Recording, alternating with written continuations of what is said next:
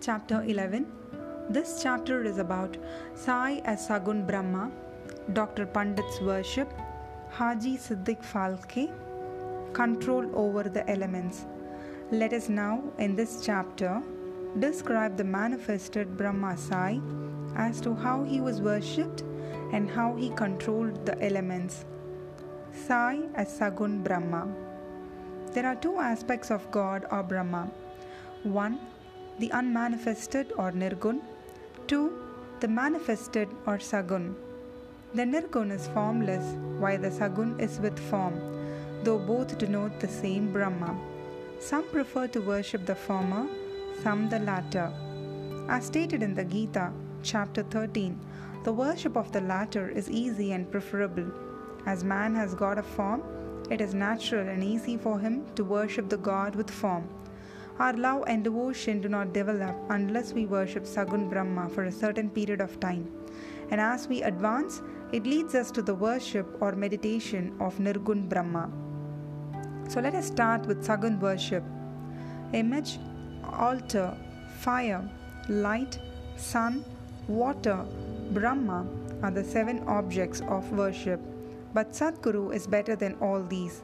Let us, on this occasion, bring to our mind the form of Sai, who was non attachment incarnate and who was a resting place for his devotees. Our faith in his words is the asin, and our sankalpa, that is determination to accomplish the puja, is the abandonment of all our desires. Some say that Sai was a Bhagavad Bhakta, that is devotee of the Lord. Others say he was Mahabhagavat, that is a great devotee. But to us, he is God incarnate. He was ever forgiving, never irritable, straight, soft, tolerant, and content beyond comparison. Though he looked embodied as having a form, he was really disembodied, emotionless, unattached, and internally free. The Ganges, on its way to the sea, cools and refreshes the creatures affected with heat, gives life to crops and trees, and quenches the thirst of many.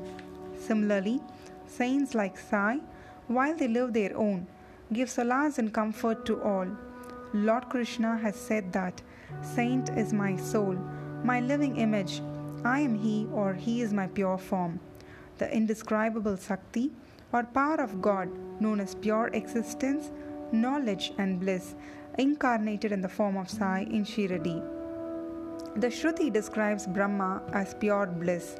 This we read or hear daily in the books, but the devout people experienced this Brahma or bliss in Shiradi. Baba, the support of all, required no prop or asin from anybody. He always used a piece of sackcloth for his seat, which was covered with a small mattress by his bhaktas and had a bolster placed by them rest as his back. Baba respected the feelings of his devotees and allowed them to worship him as they liked. Some waved chamar or fans before him, some played on musical instruments, some washed his hands and feet, some others applied scent and chandan, some gave betel nut with leaves, and some others offered Naivedya. Though he looked like living in Shiradi, he was present everywhere. This all pervasiveness of his was daily experienced by his devotees. Our humble prostration to this all pervasive Sadguru. Dr. Pandit's worship. One Dr. Pandit, a friend of Tatya Sahib Nulkar, once came to Shiradi for Baba's darshan. After saluting Baba, he sat in the masjid for some time. Baba asked him to go to Dadabhat Kelkar. He went to Dadabad, by whom he was well received. Then Dadabhat left his house for puja and Dr. Pandit accompanied him. Dadabhat worshipped Baba. Nobody until then dared to apply sandal paste to Baba's forehead. Only Mhalsapati used to apply it to his neck. But this simple hearted Dr. Pandit took Dadabhat's dish containing puja materials and taking sandal paste out of it, drew a tripund, that is, three horizontal lines on Baba's forehead. To the surprise of all, Baba kept silent, not uttering a single word. Then Dadabhat that evening asked Baba, How is it that though you object to the sandal paste being applied by others to your forehead, you allowed Dr. Pandit to do so? Baba replied that Dr. Pandit believed him to be the same as his guru, Raghunath Maharaj of Dhopeshwar, known as Kaka Puranik, and he applied the paste to his forehead as he was doing to his guru. Hence, he could not object. On inquiry, Dr. Pandit told Dada Bhatt that he took Baba as his guru Kaka Puranik and realized him as the same. Hence, he marked the tripund on Baba's forehead as he did on his guru's. Though Baba allowed the devotee to worship him as they pleased, still sometimes he acted in a strange way. Sometimes he threw away the puja dish and was wrath incarnate. Then who could approach him? Sometimes he scolded the devotees. At times he looked soft than wax, a statue of peace and forgiveness. Though he seemed to shake with anger and his red eyes rolled round, still he was internally an ocean of affection and motherly love. He would call out his devotees and say that he never knew when he was ever angry with them. If it was possible that mothers could kick their children and the sea turn back the river, he too could neglect the devotees' welfare. That he, the slave of his devotees, always stood by them and responded to them whenever they called upon him, and that he always longed for their love. Haji Siddiq Phalke there was no knowing as to when Baba would accept a devotee. That depended on his will. Siddiq Phalke's story is to the point. One Mohammedan gentleman by name Siddiq Phalke of Kalyan, after making pilgrimage to Mecca and Medina, came to Shiradi. He lived in the Chavadi facing north and sat in the open courtyard of the masjid. For nine months, Baba ignored him and did not allow him to step into the masjid. Falke felt disconsolate and did not know what to do. Somebody advised him not to be disappointed but to try to approach Baba through Shama, a close and intimate devotee of Baba. He told him that as they approach the Lord Shiva through his servant and devotee Nandi, so should Baba be approached through Shama. Falke liked the idea and implored Shama to intercede for him. Shama agreed and on a convenient occasion spoke to Baba about him thus Baba, why don't you allow the old Haji to step into the masjid while so many persons freely come and go after taking your darshan? Why not bless him once? Baba replied, Shama, you're immature to understand things. If the fakir, that is Allah, does not allow, what can I do? Without His grace, who will climb into the masjid? Well, go to him and ask him whether he will come to the narrow footpath near the Barvi well. Shama went and returned with an affirmative answer. Again, Baba said to Shama, Ask him whether he is willing to pay me the sum of rupees 40,000 in four installments. Shama went and returned with the answer that he was willing to pay even 40 lakhs.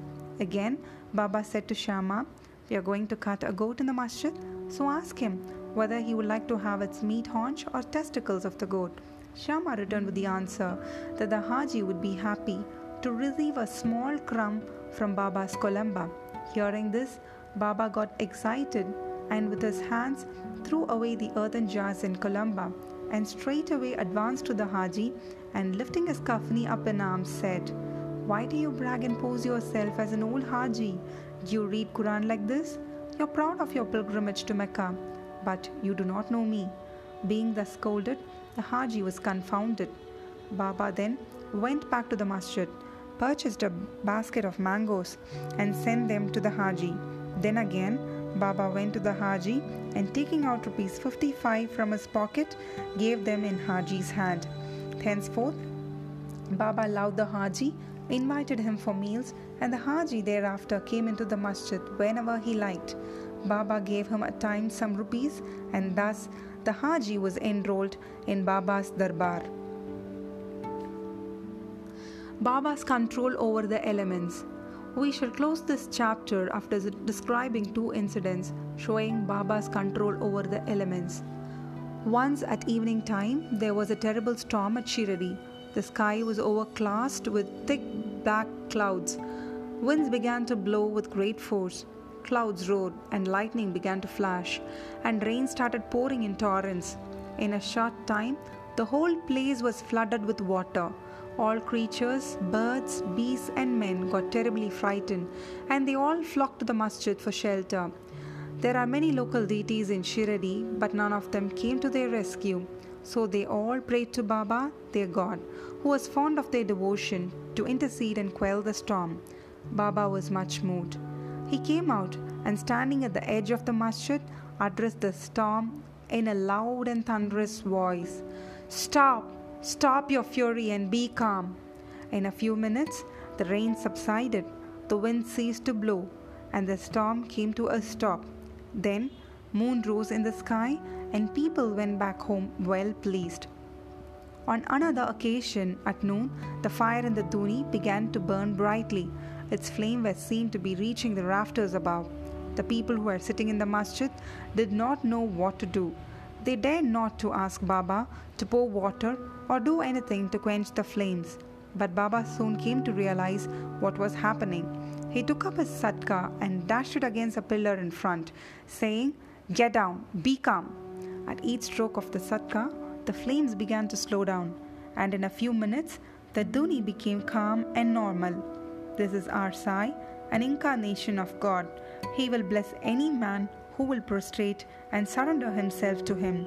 He who will read the chapters of this book daily with faith and devotion will soon be free from all calamities. Not only this, but always attached and devoted to Sai.